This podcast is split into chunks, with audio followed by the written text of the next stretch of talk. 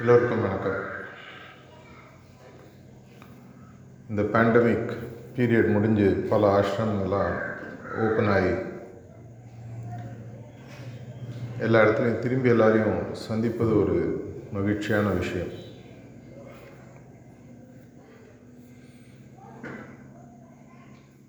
நம்மளுடைய இந்த ஆன்மீக பயணம் அப்படின்றது ஆக்சுவலாக பார்த்தீங்கன்னா ஒரு ஒரு ஃப்ரீடம் மூமெண்ட் மாதிரி. ஒரு அஞ்சாறு வருஷத்துக்கு முன்னாடி தாஜி ஃப்ரான்ஸில் ட்ராவல் பண்ணும் பொழுது ஒரு மார்ச் டு ஃப்ரீடம்னு ஒரு சீரீஸ் ஆஃப் டாக்ஸ் கொடுத்துருந்தார்.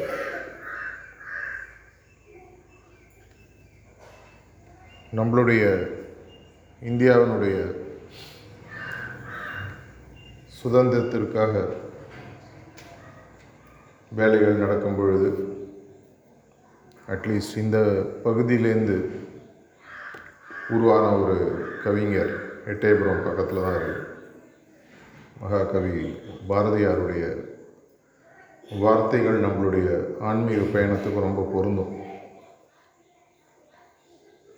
என்று தனியும் இந்த சுதந்திர தாகம் என்று மடியும் இந்த அடிமையின் மோகம் அப்படின்னு வரும். இது நம்மளுடைய பாதைக்கு ரொம்ப அருமையாக நேரடியாக பொருந்தக்கூடிய ஒரு விஷயம். ஆனால் சுதந்திரன்றது ஒரு சுலபமான புரியக்கூடிய வார்த்தை இல்லை. நம்மளுடைய இந்திய நாடே எடுத்தீங்கன்னா முதல்ல இஸ்லாமியர்களுடைய படையெடுப்பு ஒரு ஐநூறு அறநூறு வருடங்கள்.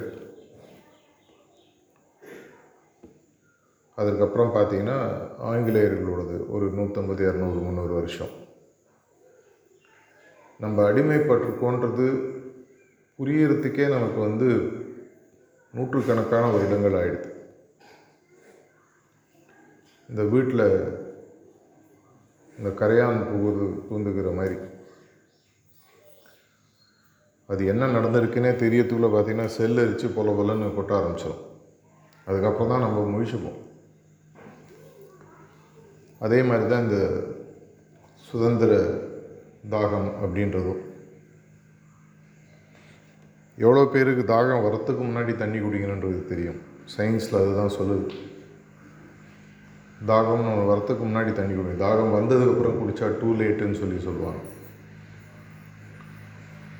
எப்படி நம்மளுடைய ஒரு நாடு பாரத நாடு?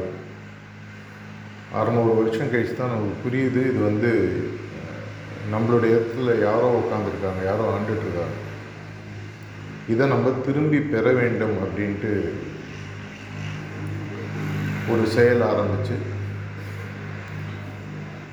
கிட்டத்தட்ட ஒரு ஐம்பது நூறு வருடங்களுக்கு மேலே முத முதல்ல அஃபிஷியலாக பார்த்தீங்கன்னா இந்த சிப்பாய் மியூட்டினின் எயிட்டீன் ஃபிஃப்டி செவன் அதில் ஆரம்பித்து அப்படியே மெதுவாக பிக்கப் ஆகுது. அதுக்கு முன்னாடி நிறையா சின்ன சின்ன அங்கங்கே நடந்திருக்கு. அப்புறம் மெதுவாக பிக்கப் ஆகி ஆயிரத்தி தொள்ளாயிரத்தி நாற்பத்தி ஏழு. இதே மாதிரி இந்த உலகத்தில் இருக்கிற அனைத்து மனிதர்களுக்கும் ஜீவராசிகளுக்கும் இந்த படைப்பு அப்படின்ற ஒரு சிறையில் நம்ம மாட்டிகிட்ருக்கோன்றது நமக்கு நிஜமாகவே தெரியுமா? ஏன்னா சிறையில் பல வருடங்கள் இருந்து சிறையே நல்லா இருக்குங்க. வெளியில் வந்து கஷ்டன்ட்டு சிறையில் இருக்கிறவங்க இருக்காங்க. ரீசெண்டாக நான் ஒரு வாட்ஸ்அப்பில் ஃபார்வர்ட் படித்தேன் ஒரு ஆள் திரும்பி அரெஸ்ட் ஆகி உள்ளே போகிறாரு வெளியில் எனக்கு யாரும் தெரில உள்ளே நல்லா இருக்குது. அது காமெடி மாதிரி தெரிஞ்சாலும் நம்மளுடைய உண்மையான நிலைமையும் அதுதான். ஆன்மாவுக்கு நம்ம சிறைப்பட்டிருக்கோன்றது கூட புரியாத ஒரு நிலையில் நம்ம இவ்வளோ நாள் வாழ்ந்துட்டுருக்கோம்.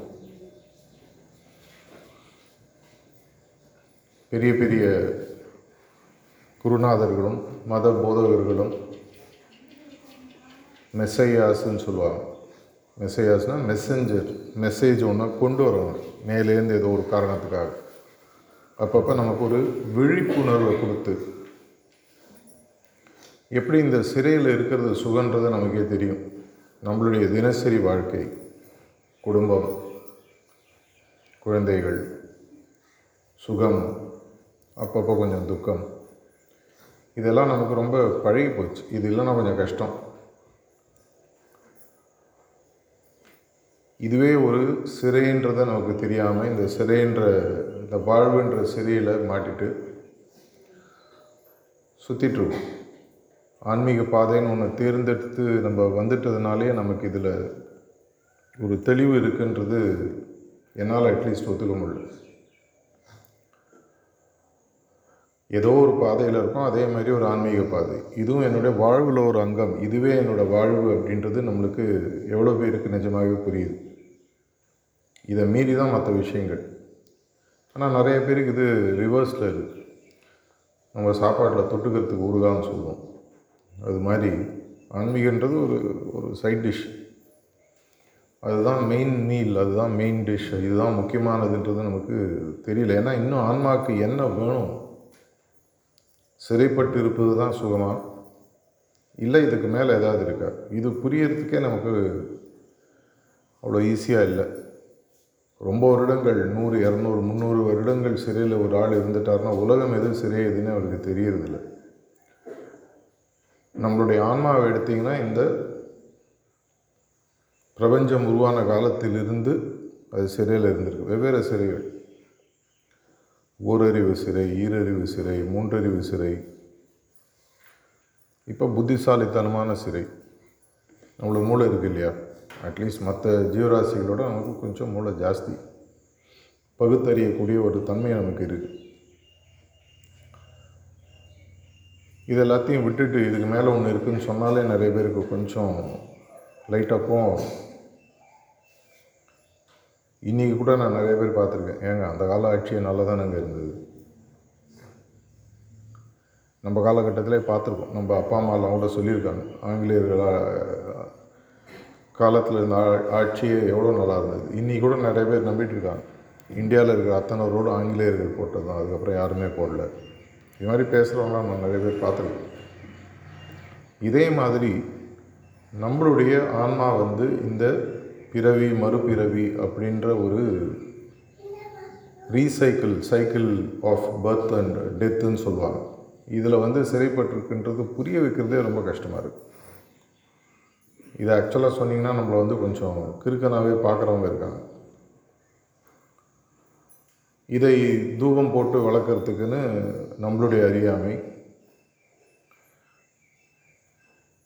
நம்மளை சுற்றி இருக்கக்கூடிய சில புத்திசாலிகள். அது மதம் சார்ந்தவர்களாக இருக்கலாம் வேறு வழிகள் சார்ந்தவர்களாக இருக்கலாம். இந்த உலகம் மட்டுமே சாஸ்வமானது. இதுக்கு மேலே ஒன்றும் கிடையாது. அல்டிமேட் ப்ளஷர் அப்படின்னு சொல்லி சொல்லுவாங்க.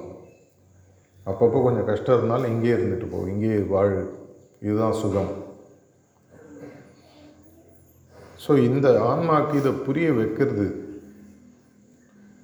இப்போ நான் பேசிகிட்டு இருக்கிறது என்னுடைய மனதில் தோன்றக்கூடிய எண்ணங்கள் என்னுடைய உடலில் என்னுடைய ஒரு பல அங்க உறுப்புகள் சேர்ந்து வார்த்தையாக நாக்கு வழியாக வழியாக வாய் வழியாக வருது. நான் உள்ளே இருக்கக்கூடிய ஆன்மாவானது வேறு எதையோ யோசிச்சிட்டுருக்கு நான் இங்கேருந்து வரல. இந்த ஆள் என்னைக்கு புரிஞ்சுக்க போகிறான் இதை? அப்படின்ற ஒரு கேள்விகள் அதனுடைய மனதிலேருந்து பிரதிபலிக்கும் பொழுது தான் ஒவ்வொரு முறையும் ஒரு மாஸ்டர் வராங்கன்னு சொல்லி நம்மளுடைய ஆன்மீக கோட்பாடுகள் சொல்லுது. ஆனால் அவங்க வரும்பொழுது நம்ம திரும்பி அவங்கள நிசப்தமாகிட்டு நம்மளுடைய உள்ளுக்குள்ளே இருக்கக்கூடிய ஆசைகள் மற்ற விஷயங்களுக்கு இடத்தை கொடுத்து அதன் மூலமாக மாட்டிக்கிறோம். சில பேருக்கு ஒருவேளை புரியலாம். ஸ்டாலின் மகாராஜ் ஒரு சொல்லியிருக்காரு. நிறைய பேர் வந்து சிறையை விட்டு வெளியில் வரதான் சுதந்திரம்னு நினச்சிட்டு இருக்காங்க இதுதான் மதமும் நமக்கு ரொம்ப சுலபமாக சொல்லுது. மறுபிறவி இல்லாத நிலை. கவ்வை பாட்டியை பார்த்து முருகர் கேட்குறதாக நம்ம பார்த்து கேட்டுக்கோம். உங்களுக்கு என்ன வேணும் அப்படின்னு கேட்கும்போது மீண்டும் பிறவா நிலைமை வேண்டும். அதாவது ஜெயிலேருந்து வெளியில் வரதே ஒரு பெரிய பாக்கியம்னு நினைக்கக்கூடிய ஒரு எண்ணங்களை நமக்கு பெரியவர்கள் மதங்கள் கொடுத்துருக்கு. இப்படி யோசிச்சு பாருங்கள் ஒரு ரீசெண்டாக ஒரு இங்கிலீஷ் மூவி ரொம்ப ஃபேமஸ் ஆச்சு. சாஷங்க் ரிடம்ஷன் அப்படின்னு சொல்லி. அதில் ஒருத்தர் கிட்டத்தட்ட ஐம்பது வருஷத்துக்கு மேலே ஜெயிலில் இருக்கார். ஒவ்வொருத்தரையும் அவர் அந்த ரெமிஷன் பெட்டிஷன் போடுறாரு ரிஜெக்ட் ஆகுது ரிஜெக்ட் ஆகுது. நாற்பது ஐம்பது வருஷம் கழிச்சு ஃபைனலாக அவர் வெளியில் விடுறாங்க. அவர் உள்ளே போகும்போது இருபது இருபத்தஞ்சி வயசு வெளியில் வரும்போது எண்பது வயசு. வெளியில் வரும்போது உலகத்தில் அவருக்கு யாருமே இல்லை. அவரை சார்ந்தவர்கள் எங்கேயோ போயிடுறாங்க இல்லை செத்துடுறாங்க இல்லை இவங்களும் மறந்துடுறாங்க. முதல்ல மாதம் மாதம் யாரோ வந்து பார்க்குறாங்க அப்புறம் வருஷா வருஷம் ஜெயிலில் வந்து பார்க்குறாங்க. கடைசி பத்து வருஷத்தில் அவர் ஜெயிலில் யாருமே வந்து பார்க்கல. ஸோ வெளியில் வரும்போது அவர் கன்ஃபியூஸ் ஆகிடுறாரு ஆக்சுவலாக உள்ளே இருந்துருக்கலாங்க இதே மாதிரி தான் நம்மளும் நினச்சிட்ருக்கோம் இரவி மீண்டும் எடுக்காத நிலைமைக்கு வர்றது தான் நம்மளுடைய குறிக்கோள் அப்படின்றது. தெரிஞ்சோ தெரியாமல் இதுதான் நம்மளுடைய மதங்கள் நமக்கு கொடுக்குது. இதை தாண்டி ஒவ்வொரு மதத்துலேயும் பார்த்திங்கன்னா கிறிஸ்டியானிட்டியில் மிஸ்டிசிசம்னு சொல்லுவாங்க. இஸ்லாமில் சூஃபியிசம் நம்மளுடைய இந்து மதத்தில் புத்தம் இது எல்லாத்துலேயுமே பார்த்திங்கனால இதை தாண்டிய நிலை இருக்குது அப்படின்றது பல விதங்களை நமக்கு சொல்லிகிட்டு இருக்காங்க. சரணாகதி. அப்படின்றது நம்மளுடைய இந்து மதத்தில் இருக்குது அது வந்து பிறவாத நிலையும் தாண்டி பல படிகள் தாண்டி வரக்கூடிய ஒரு நிலைன்னு சொல்லி சொல்கிறாங்க இதெல்லாம் நமக்கு புரியறதுக்கே வந்து ரொம்ப டைம் ஆகுது. நம்ம வெறும் ஹார்ட்ஃபுல்னஸ் மெடிடேஷனில் சிட்டிங் எடுத்து ப்ராக்டிஸ் பண்ணுறதுனால நமக்கு இதில் தெளிவு இருக்குது அப்படின்றது நான் பார்த்த வரைக்கும் நிறைய பேருக்கு அது இன்னும் ஒரு புரிதல் இல்லை. எப்போ நான் எல்லா இடத்துலையும் சொல்கிறது தான் எதற்காக நீங்கள் இந்த பாதைக்கு வந்தீங்க அப்படின்னு கேட்டால் பலவிதமான பதில்கள் வரும். அல்டிமேட் நம்மளுடைய மேக்ஸிம் பத்து நியமங்களில் மூன்றாவது நியமங்களில் சொல்கிற மாதிரி இருப்பதற்குள் உயரிய குறிக்கோளை உனது குறிக்கோளாக வைத்துக்கொள் அது அடையிற வரைக்கும் விடாத அப்படின்னு சொல்லி சொல்கிறாங்க அவங்களும் வந்து தெளிவாக இதுதான் கோல்னு சொல்லலை. ஏன்னா அவங்க வந்து ஒரு கடவுள் அப்படின்ற தேடி போடக்கூடிய ஒரு விஷயமே வந்து பார்த்திங்கன்னா அப்ட்ராக்ட் கான்செப்ட் ஒரு உருவ கொடுக்க முடியாத ஒரு விஷயம். அதனால தான் நம்ம தியானத்தை கூட பார்த்திங்கன்னா எல்லா இடத்துலையும் வியாபித்திருக்கக்கூடிய தெய்வீகமானது எனது இதயத்திலும் ஒரு தெய்வ ஒளியாக இருக்குன்ற ஒரு அனுமானத்தோடு உட்காது light is not the goal அப்படின்னு சொல்லி பாபுஜி மகாராஜ் சொல்லியிருக்காரு. ஒளின்றது ஒரு சப்போசிஷன் ஏன்னா மனசுக்கு ஏதாவது ஒன்று பிடிச்சிக்கிறதுக்கு வேணும். இல்லைன்னா அதுக்கு புரியாது. எதை பற்றியுமே யோசிக்காமல் தியானம் பண்ணுங்க. ஏன்னா சில மார்க்கத்தெலாம் சூன்யத்தை மனசில் வச்சு தியானம் பண்ணக்கூடிய மார்க்கம்லாம் நான் படிச்சிருக்கேன். சூன்யம்னா என்னன்னு தெரியாமல் எப்படி அதை தியானம் பண்ண முடியும்? அதை நோக்கி நீங்கள் அப்புறம் வேணால் போகலாம்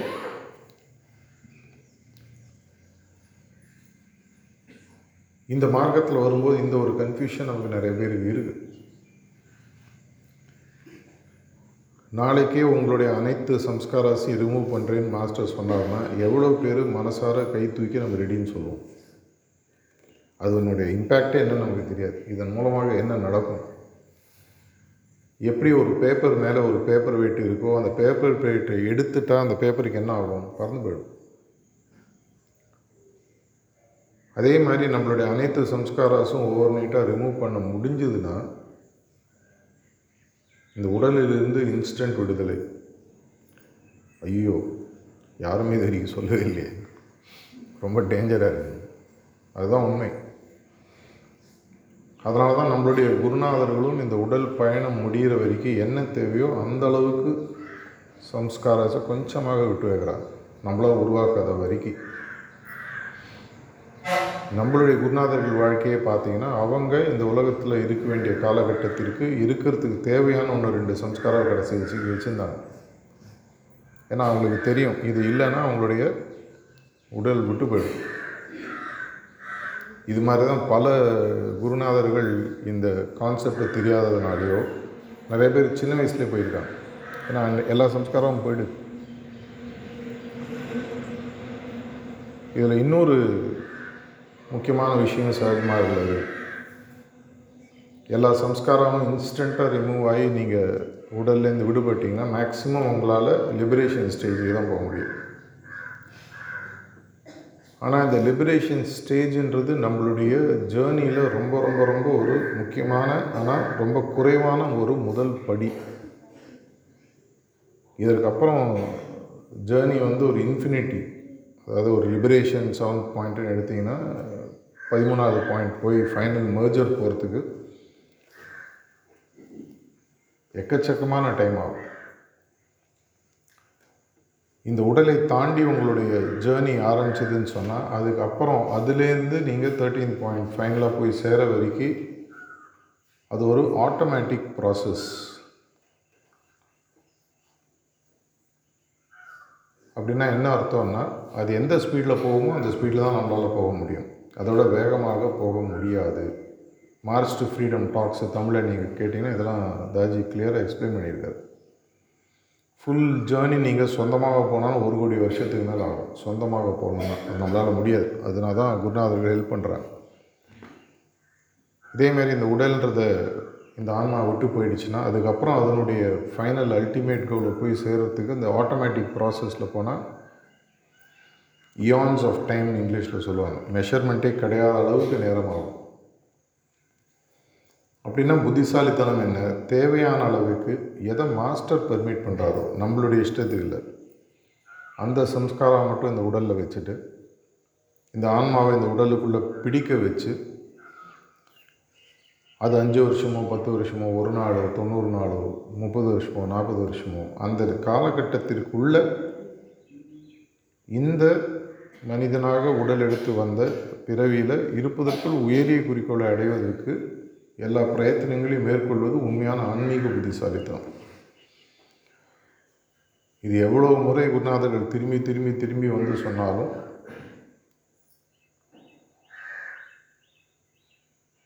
குடிகாரம் பேச்சு விடிஞ்சா போச்சுன்ற மாதிரி நம்ம மறுநாளைக்கு வந்து நம்மளுடைய எண்ணங்கள் திரும்பி ரெகுலர் வாழ்க்கை பிரச்சனைகள் வீடு கட்டணும் குழந்தைய பார்த்துக்கணும் பேரன் பேத்திகளை பார்த்துக்கணும். அன்றன்றைக்கான தினசரி பிரச்சனைகள் வருது. அந்த தினசரி எண்ணங்கள் வரும்போது புது புது சம்ஸ்காரம் உருவாகும் ஒரு ஆறு வருஷம் முன்னாடி காணால ஒரு பேச்சில் தாஜி சொல்கிறாரு ஒரு அபியாசி சின்சியராக ப்ராக்டிஸ் பண்ணான்னா ஆறுலேருந்து எட்டு வருஷத்தில் அவனோட சம்ஸ்காரஸ்லாம் ரிமூவ் பண்ண முடியும். ஆனால் என்ன நடக்குது அப்படின்றது ஒரு உதாரணம் அவர் சொல்கிறார் இப்போ உதாரணத்துக்கு நீங்கள் ஆயிரத்தி தொள்ளாயிரத்தி எண்பதில் ஏதோ ஒரு வருடங்களில் பிறந்திருக்கீங்க. அந்த காலகட்டத்தில் மொபைல் ஃபோன் கிடையாது. ஸ்பெசிஃபிக்காக ஐஃபோன் கிடையாது. ரெண்டாயிரத்துக்கு அப்புறம் தான் ஐஃபோன் வருது. இந்த ரெண்டாயிரத்தில் இந்த ஐஃபோன் ஒன்று லான்ச் ஆகும் பொழுது உங்களுடைய மனசுக்குள்ளே ஒரு சபலம் வருவார் இந்த ஃபோன் இருந்தால் நல்லாயிருக்கும்.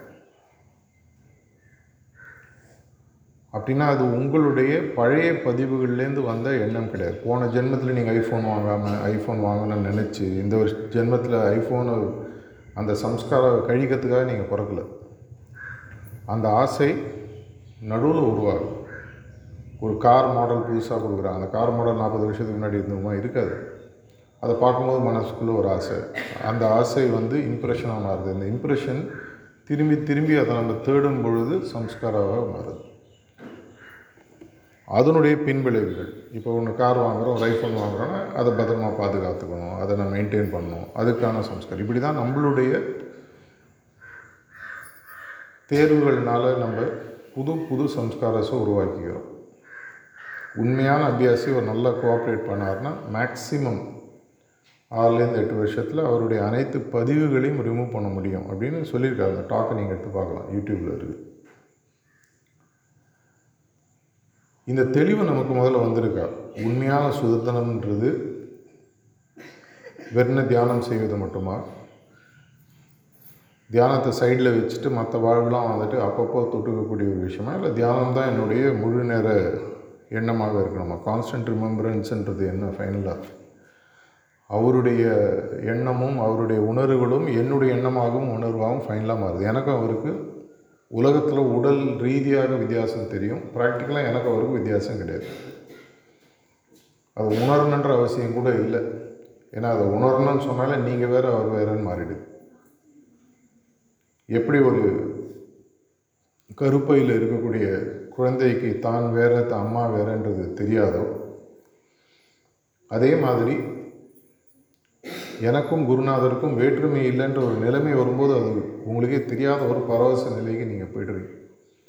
அது நீங்கள் தெரியணும் எனக்கு அது தெரியுமா? நான் கான்ஸ்டன்ட் ரிமெம்பரன்ஸில் இருக்கேன்னு ஒருத்தர் சொன்னாலே அவர் கான்ஸ்டன்ட் ரிமெம்பரன்ஸில் இல்லைன்னு சாரஜி சொல்கிறார் ஏன்னா ஸ்டாண்டர்டாக எல்லா அபியாசிகளும் அட்லீஸ்ட் அவங்களுடைய மனப்பான்மை எப்படின்னா நான் இது கான்ஸ்டன்ட் ரிமெம்பரன்ஸில் தான் செஞ்சேன். இது மாதிரி நிறைய பேர் சொல்லி நான் கேட்டிருக்கேன். என் மனசுக்குள்ளேயே ஒரு ஒரு சிரிப்பு தான் வரும். நீங்கள் கான்ஸ்டன்ட் ரிமெம்பரன்ஸில் இருக்கிறதா நீங்கள் சொன்னீங்கன்னா அப்போ நீங்கள் வேறு அவர் வேறுன்னு ஆகிடுது அப்போ எப்படி அது கான்ஸ்டன்ட் ரிமெம்பரன்ஸ் ஆகுது? இது யோசிக்க வேண்டிய ஒரு விஷயம். அதுக்குன்னு வந்து நடிக்கிறதுனால இந்த விஷயத்தை அவாய்ட் பண்ண முடியாது. உண்மையான கான்ஸ்டன்ட் ரிமெம்பரன்ஸ் ஸ்டேஜ் வரும்பொழுது உங்களுக்கும் அவருக்கும் எந்த விதமான வித்தியாசமும் கிடையாது. யாருக்குமே அந்த வித்தியாசம் மாஸ்டருக்கே இந்த வித்தியாசம் தெரியாதுன்னு சொல்கிறார் ஏன்னா அவரும் உங்கள் மேலேயே நீங்களும் அவரும் ஒன்றாயிடுறீங்க the lane of love two people cannot walk together அப்படின்னு லாலாஜி மகாராஜ் சொல்கிறார் அன்பு என்னும் பாதையில் இரண்டு பேர் நடந்து போக முடியாது. ரெண்டு பேரும் ஒன்றாயிடுறாங்க என்னுடைய உண்மையான குறிக்கோள் என்ன? வெறும் இந்த உடல்லேருந்து எனக்கு கிடைக்கக்கூடிய ஒரு மீண்டும் பிறவா நிலை மட்டுமா? உண்மையான சுதந்திர நிலை என்ன? இந்த கேள்விக்கு பதிலை நீங்கள் தான் சொல்லணும். எனக்கு மனதில் சுதந்திரம் தோன்றது ஆயிரத்தி தொள்ளாயிரத்தி நாற்பத்தி ஏழு பதினஞ்சு ஆகஸ்ட்டோடு முடிஞ்சு போச்சா? இல்லை அதுக்கப்புறம் சுதந்திர நாடு தனி நாடு. அது என்ன பண்ணும்? அந்த நாடு அது உருவாகணும். அதற்கு தேவையான விஷயங்களை அது செஞ்சுக்கணும். அப்போது சுதந்திரம் கிடச்சாச்சுன்னா பதினஞ்சு ஆகஸ்ட்டோட எல்லாத்தையும் மூடிடலாமே. அதுக்கப்புறம் தான் நம்ம ஒரு புது வாழ்வு ஆரம்பிக்குது. அதே மாதிரி ஒரு பிறவா நிலைன்றது ஒன்று உருவானதுக்கப்புறம் ஒரு பெரிய எதிர்காலம் அந்த சைடில் இருக்குது முதல்ல இந்த பக்கம். இந்த பக்கத்தில் இருக்கும் பொழுது இது வந்து ஒரு உண்மையான சுதந்திர நிலை இல்லை. நான் வந்து துவந்தங்கள் அப்படின்ற ஒரு உடல் சார்ந்த விஷயங்களை தொடர்ச்சியாக நான் மாட்டிகிட்ருக்கேன்ற ஒரு புரிதல் வந்து நம்மளுக்கு வரணும். அப்பப்போ வந்துட்டு போய் பிரயோஜனம் இதை சில பேர் தவறாக புரிஞ்சுக்கிட்டு தற்கொலைக்கு போகிறவங்களும் இருக்காங்க. இந்த உடலில் இருந்து என்ன பிரயோஜனம்? விட்டுட்டு போயிடலாம். பல முறை பாபுஜி மகாராஜ் சொல்லியிருக்கார் தற்கொலைன்றது ஹையஸ்ட் ஃபார்ம் ஆஃப் சம்ஸ்காரா ஃபார்மேஷன் அதை கழிக்கிறதுக்கு பல ஜென்மங்கள் எடுத்தாகணும். ஏன்னா தற்கொலைன்னு ஒருத்தர் செய்யும் பொழுது எதற்காக இதை சொல்கிறேன்னா ஒருவேளை எதிர்காலத்தில் யாராவது இந்த பேச்சை கேட்டாங்கன்னா உங்களை சார்ந்த பல பேருக்கு நீங்கள் ஒரே செகண்டில் ஒரு பெரிய துரோகத்தை அழிச்சிட்டு போகிறீங்க உங்களை நம்பி ஒரு குடும்பம் உங்களை நம்பி பல நண்பர்கள் பல விஷயங்கள். அவங்க அத்தனை பேரும் ஆக்சுவலாக அவங்கள திரும்பி இழுத்துருவாங்க. எங்கடா போன திரும்பி வாங்க வேறு உடலில் வந்தாகணும் இது நிறைய பேருக்கு புரியறதில்லை. ஏன்னா முதல்ல இந்த ஆன்மீகன்ற concept cycle of birth rebirth பிறப்பு மறுபிறப்பு இது புரியறதில்லை. புரிந்தாலும் நம்மளுடைய மனது அதுக்கு ஒத்துக்க மாட்டேங்குது. இதே மாதிரி இந்த சுதந்திரம் அப்படின்ற எண்ணம் எனக்கு தெளிவாக இருந்து எனக்கு எது உண்மையான சுதந்திரம்? செவன்த் பாயிண்ட் போனால் போதுமா? பாயிண்ட் சிஸ்டம் ஒருவேளை இங்கே இருக்கா புரியலைன்னா அதை பற்றி இன்னொரு நாள் பேசுவோம். இல்லை எனக்கு அல்டிமேட் மர்ஜர் லயவஸ்தா ஹையஸ்ட் பாயிண்டில் எனக்கு வேணுமா? இந்த ஆன்மாவுடைய உண்மையான சுதந்திரம் அதனுடைய சோர்ஸுக்கு திரும்பி போகும்போது மட்டும்தான். ஃபைனலாக எங்கேருந்து வந்ததோ அது அங்கே திரும்பி போகும்போது தான் அது உண்மையான சுதந்திரத்தை அடைகிறது. அப்படின்னா உங்களுடைய இண்டிவிஜுவல் டிஸ்ட்ரக்ஷன் இல்லை பிரளயம் ஏதோ ஒரு டைமில் நடக்கணும். அது வரைக்கும் இந்த பயணம் தொடர்ந்துகிட்டே இருக்கும். இதே மாதிரி உலகத்தில் ஒரே ஒரு நாடு சுதந்திரம் அடைஞ்சால் போருமா இப்போ ஆங்கிலேயர்கள் ஒரு இரநூறு வருஷத்துக்கு முன்னாடி பார்த்தீங்கன்னா தி ஃபேமஸாக சொல்லுவாங்க இங்கிலீஷில் the sun never sets in the English எம்பையர்னுவாங்க அதுக்கு என்ன அர்த்தம்னா ஜப்பானில் ஆரம்பித்து அந்த பக்கம் கனடா வரைக்கும் அனைத்து நாடுகளும் அவங்களுடைய கண்ட்ரோலில் இருந்தது ஒரு இடத்துல சூரியன் உதயமாச்சுன்னா இன்னொரு இடத்துல செட் ஆகி இன்னொரு இடத்துல உதயமானால் அந்த நாடும் அவங்களோட ஆங்கிலேயர்களுடைய நாடுகளில் சூரியன்றது அஸ்தமனம் ஆவதில்லை அப்படின்னு சொல்லி சொல்லுவாங்க. இனி காலகட்டத்தில் பார்த்திங்கன்னா அவங்களுடைய கண்ட்ரோலில் எந்த நாடும் இல்லை. எல்லாமே விடுதலை அடைஞ்சு போயாச்சு. அப்படின்னா என்னுடைய சுதந்திரம் மட்டும் போருமா? என்னுடைய நாட்டின் சுதந்திரம் மட்டும் போருமா? அப்படின்றது ஒரு மனித அளவில் எண்ணம். இந்த ஆன்மா அளவில் எண்ணம்னு சொன்னால் வெறும் சுயநலமாக இருந்து இருப்பதற்குள் ஒரு சிறந்த ஒரு மார்க்கத்தில் நம்ம இருக்கோம். இந்த மார்க்கத்தின் மூலமாக என்னுடைய இருப்பதற்குள் உயரிய குறிக்கோளை அடைவதற்கு எனக்கு ஒரு வழி கிடச்சிருக்கு இது நான் மட்டும் அனுபவிச்சுட்டு போனால் போருமா நம்ம ஊரில் தான் இந்த தமிழில் அழகான ஒரு மொழி சொல்கிறாங்க என்ன சொல்கிறாங்க யாம் பெற்ற இன்பம் பெருகு வையம் கெட்ட விஷயங்கள் ரொம்ப வேகமாக ஸ்ப்ரெட் ஆகுது. நல்ல விஷயங்கள் அவ்வளோ ஈஸியாக போகிறதில்ல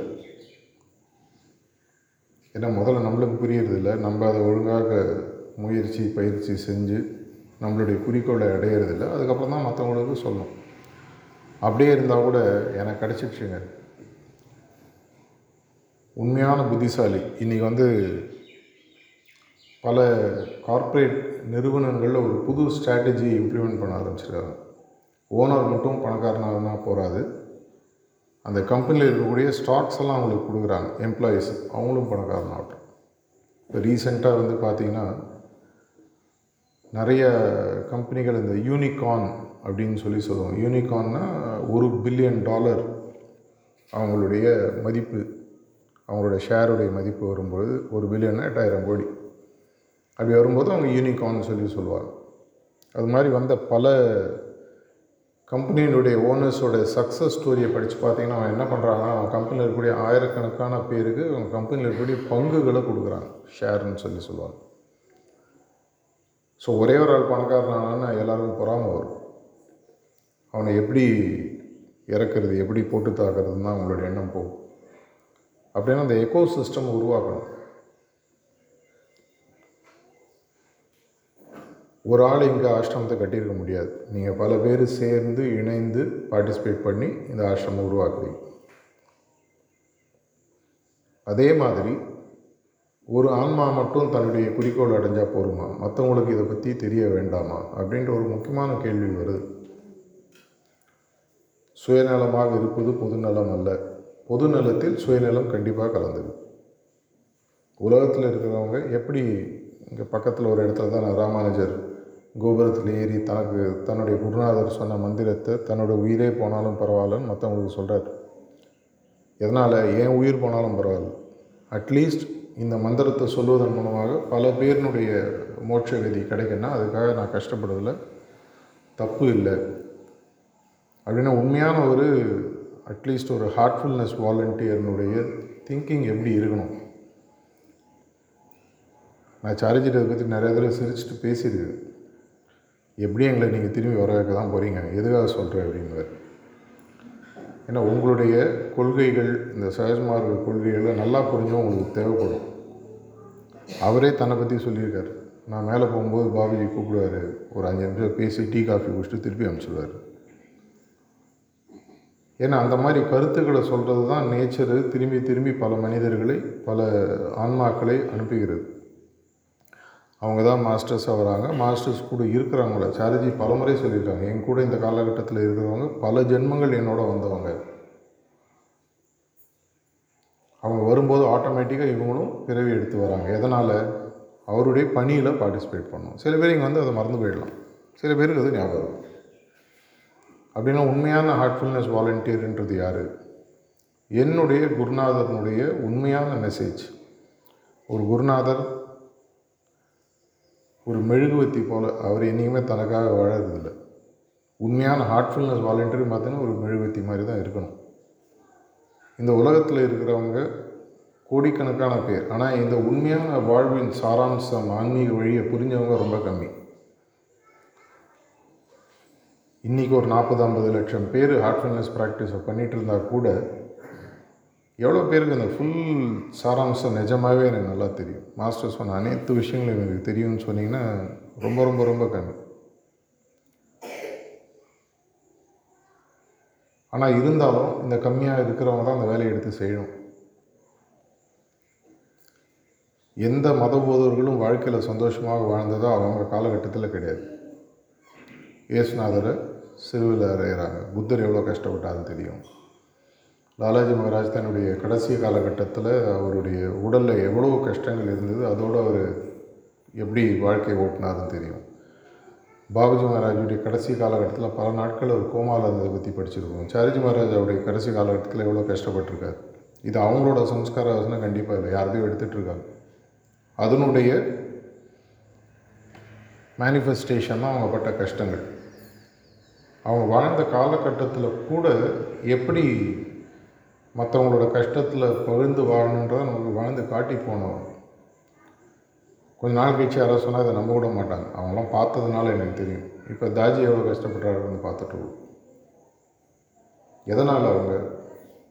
ஒவ்வொரு ஜென்ரேஷன் ஆஃப் த மாஸ்டர்ஸும் பார்த்தீங்கன்னா அவங்க தனியாக சொந்தமாக சாரிஜி கொடுத்துற பாபுஜி சிரிச்சுட்டே சொன்னார். நீ ஒன்றுமே பண்ணாலும் பரவாயில்ல. உனக்கு ஹையஸ்ட் கோல் அஷ்யூடுன்னு சொல்லி சொன்னாராம். ஆனால் அப்புறம் அவரும் சொன்ன நானும் யோசித்தேன் அப்படி நான் வாழ்ந்துட்டேன் நான் என்ன பிரயோஜனம்? ஏன் ஒருவனுக்காக தான் பாபுஜி மகாராஜ் வந்தார் அப்போ? இப்போ இங்கே இருக்கிற ஒரு ஐம்பது பேருக்காக தான் மானாமதுரைக்கு ஆசிரமம் கொடுத்துருக்காரு? உங்களுடைய புரிதலுக்காகவும் உங்களுடைய ஆன்மீக முன்னேற்றத்திற்காக மட்டும்தான் அவர் இங்கே உங்களை அமைச்சிருக்காரானா கண்டிப்பாக கிடையாது. அப்படி நம்ம நினச்சோன்னா நம்மளுடைய ரொம்ப குறுகிய எண்ணத்தையும் மனப்பான்மையும் அது காட்டும். ஒரு குருநாதரால் எதெல்லாம் செய்ய முடியுமோ ஒரு அபியாசியால் அதை கண்டிப்பாக பணி அளவில் செய்ய முடியும். எனக்கு வயசாச்சு எனக்கு பணம் இல்லை என்னால் நடக்க முடியல. அதெல்லாம் வந்து நம்ம கொடுக்கக்கூடிய ஒரு இட்டுக்கட்டு கதைன்னு தான் நான் சொல்ல முடியும். எவ்வளோ முடியுமோ நம்மளால் செய்ய முடியும். எதனால்? இதை மாதிரி ஒரு அரிய வாய்ப்பு பல ஆயிரக்கணக்கான வருடங்களுக்கு பிறகு திரும்ப மனிதர்களுக்கு கொடுக்கப்பட்டது நம்ம படிச்சிருக்கோம். இந்த பிராணாகுதி பேஸ்டு ஒரு சிஸ்டம் ராஜா தசரதருக்கு எழுபத்தி ரெண்டு ஜென்ரேஷனுக்கு முன்னாடி இருந்தது. ஏதோ ஒரு காரணத்தினால இயற்கை அதை திரும்பி எடுத்துடுது. இப்போ அது ஒரு தேவை இருக்குது லாலாஜி மகாராஜ் வராரு. அதை மாடிஃபை பண்ணி இந்த காலகட்டத்திற்கு கிரகஸ்தாஸ்திரமம் குடும்பத்தில் இருந்து கொண்டே குறிக்கோளை அடைவது எப்படின்ற ஒரு சிஸ்டமை கொடுக்குறாரு. அதை அடுத்தடுத்த நேச்சர் மாஸ்டர்ஸ் அனுப்புது. நேச்சருக்கு ஞாபகம் வச்சுக்கணும் நம்மளுக்கு. அதுக்கு எந்த விதமான காலகட்டமோ டைமோ கிடையாது. டைம்ன்றது மனிதனுடைய உருவாக்குது. நமக்கு தான் நேரம். நேச்சர் மேலே உட்காந்து கேலண்டரும் கிளாக்கும் பார்த்துட்டு வேலை செய்யுது. நேர காலகட்டன்றதை தாண்டியது தான். ஏன்னா ஹார்ட் ரீஜனை தாண்டினால இருமைன்ற விஷயத்தை தாண்டி ஒரு விஷயத்துக்கு போயிடுறோம். நேச்சர்னா ஹார்ட் ரீஜன் யார்? துவந்தங்கள் இருப்பதற்கு இல்லை. அப்படின்னா நம்மளுடைய உண்மையான தீர்க்க தரிசனம் நமக்கு இருக்கணும். இது இன்னைக்கு இப்படியே விட்டு இதே நாற்பது ஐம்பது எந்த சென்டரில் நான் எப்போ போய் அந்த ரூமில் நூறில் தொண்ணூறு பேர் இருபத்தஞ்சி வயசு வரைக்கும் கம்மியாக இருக்காங்களோ அப்போ தான் எனக்கு நம்பிக்கை வரும். அந்த சென்டரில் ஆன்மீகம் சஹஜ் மார்க்கம் ஹார்ட்ஃபுல்னஸ் பரவிச்சு இது ஒரு குறையாக சொல்ல இந்த ரூமை நீங்கள் திரும்பி பாருங்கள் என்னையும் சேர்த்து. ஆவரேஜ் ஏஜ் ஒரு ஐம்பது இருக்கும்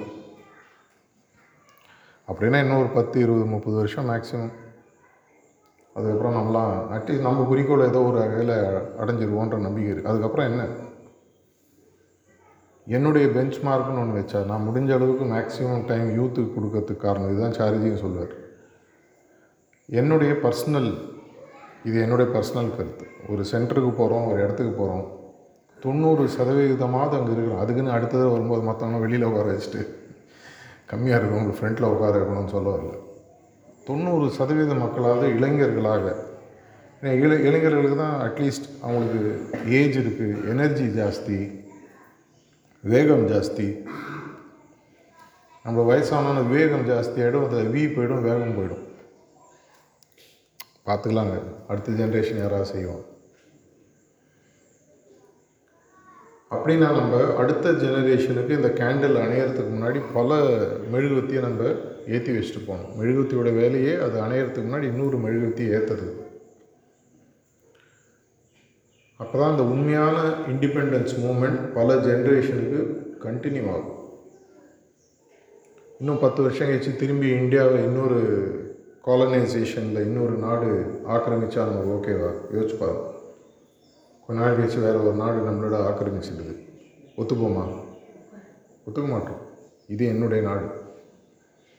அதே மாதிரி இந்த மூமெண்ட்டு கொஞ்ச நாள் கழித்து ஒருவேளை நடக்கக்கூடாது நடக்காது. லாலாஜி மகாராஜ் சொல்லியிருக்காரு. இப்போலேருந்து மகாபிரளயம் வரைக்கும் இந்த சிஸ்டம் கண்டினியூ ஆன் விஸ்பரில் சொல்லியிருக்காரு. It be there in to perpetuity whisper nineteen forty five volume ஒனில் இருக்குது அவங்க சொல்கிறாங்கன்னா அது நடக்கும். ஏன்னா அவங்களுக்கு எதிர்காலம் நிகழ்காலம் கடந்த காலம்ன்றது ஒன்றுமே இல்லை. அவங்களோட பார்வையில் எல்லாமே முன்னாடி அவங்களுக்கு தெரியுது. ஆனால் அதுக்காக நம்ம அப்படி விட்டுட்டு போயிட முடியுமா? என்னுடைய உண்மையான பொறுப்பு என்ன? சுதந்திர போராட்டத்துக்காக பல பேர் உயிர் கொடுத்ததை பற்றி நம்ம படிச்சிருக்கோம். ஒவ்வொரு ஊர்லேயும் தன்னுடைய வாழ்க்கையை கொடுத்தவங்க வாழ்க்கையை அர்ப்பணித்தவங்க ஜெயிலே இருபது முப்பது வருஷம் இருந்து இந்தியாவுக்கு சுதந்திரம் கிடைச்சவங்க தான் அவங்களுக்கு விடுதலை கிடைச்சவங்க பல பேர் இருந்திருக்காங்க. அதில் சில பேர் சந்திக்கக்கூடிய வாய்ப்பு கூட எனக்கு கிடச்சிருக்கு என்னுடைய காலகட்டங்கள். அவங்கள்ட்டேருந்து அட்லீஸ்ட் தெரிஞ்ச ஒரு விஷயம் என்னென்னா நமக்கு ஒரு பெரிய பொறுப்பு இது.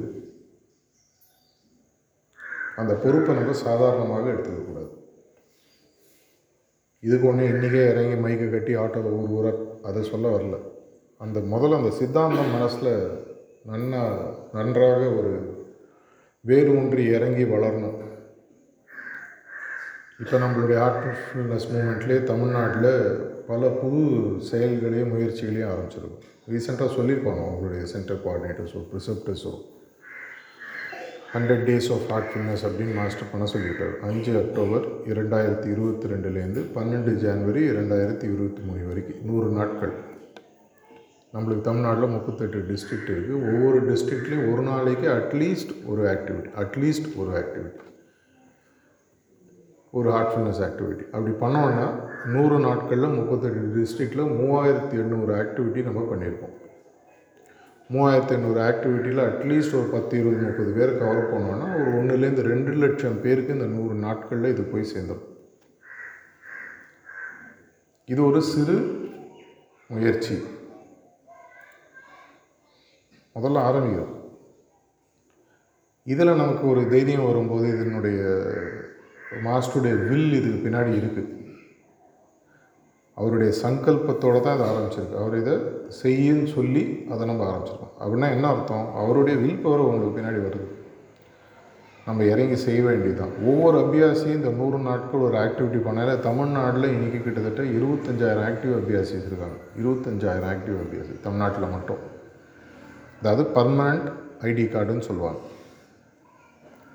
இது இல்லாமல் டெம்பரரியாக ஐடி எடுத்தவங்க நிறைய பேர் இருக்காங்க. இந்த பர்மனெண்ட் ஐடி கார்டு இருபத்தஞ்சாயிரம் பேர் ஒரு ஆக்டிவிட்டி இந்த நூறு நாளில் பண்ணிங்கனால எவ்வளோ ஆச்சு? யோசிப்பாங்க இருபத்தஞ்சாயிரம் ஆக்டிவிட்டி நான் என்ன பண்ணோம் ஒரு ஹோம் கேதரிங் ஒரே ஒரு ஹோம் கேதரிங் அந்த நூறு நாள் ஒரே ஒரு நாள். நான் பண்ண போகிறேன்றதை என்னுடைய ப்ரிசெப்டருக்கோ என்னுடைய மைய பொறுப்பாளருக்கோ சொல்லி இந்த தேதியில் நான் ஒரு ஹோம் கேதரிங் பண்ண போகிறேன் இல்லை இந்த டெம்பிள் கனெக்ட் இந்த கோயிலில் போய் பண்ண போகிறேன் இல்லை இந்த ஸ்கூலில் போய் நான் ஒரு பத்து ஸ்டூடெண்ட்ஸ்கிட்ட பேச போகிறேன் எதற்காக ஃபாலோ பண்ணுறதுக்கு அப்புறம் ஈஸியாக ஏன்னா இது வெறும் பேசிட்டு விட்டுடாமல் இருபத்தஞ்சாயிரம் பேர் ஆளுக்கு ஒரு நாள்.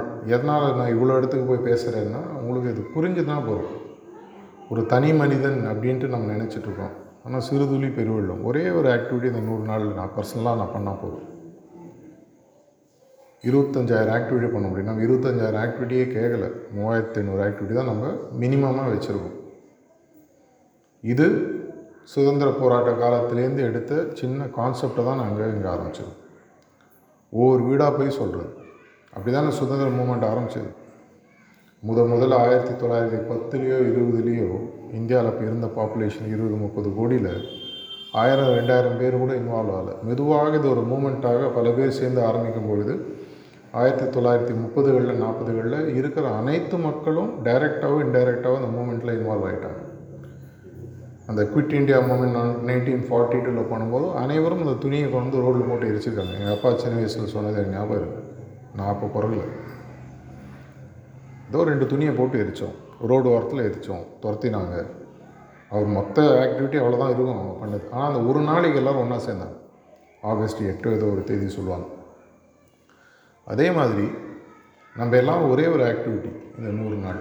செய்யும்போது ஒரு உண்மையான ஆன்மீக சுதந்திர பாதையை நோக்கி நம்ம நம்ம மட்டும் போகாமல் இந்த உலகத்தையும் நம்ம அழிச்சிட்டு போகும் அப்பேற்பட்ட ஒரு பிரம்ம பிரயத்தனம்னு சொல்லுவாங்க. பிரம்ம பிரயத்தனத்துக்கு உண்மையான அர்த் அர்த்தம் என்னன்னு உங்களுக்கு எவ்வளோ பேருக்கு தெரியும்னு தெரில அது இன்னொரு நாள் பேசுகிறேன் எல்லாத்தையும் நீங்களே பேசிட்டோம். உங்களுக்கும் அடுத்தது நான் பேசுறதுக்கு ஒன்றும் இருக்காது உங்களுக்கு கேட்குறதுக்கு ஒன்றும் இருக்காது. அந்த ஒரு நம்பிக்கையுடனும் எல்லோரும் நீங்கள் பார்ட்டிசிபேட் பண்ணுவீங்க. இந்த பேச்சை அப்புறம் கேட்குறவங்களும் பார்ட்டிசிபேட் பண்ணுவாங்க. இது ஒரு பெரிய ஒரு புது ஆன்மீக ஒரு சுதந்திர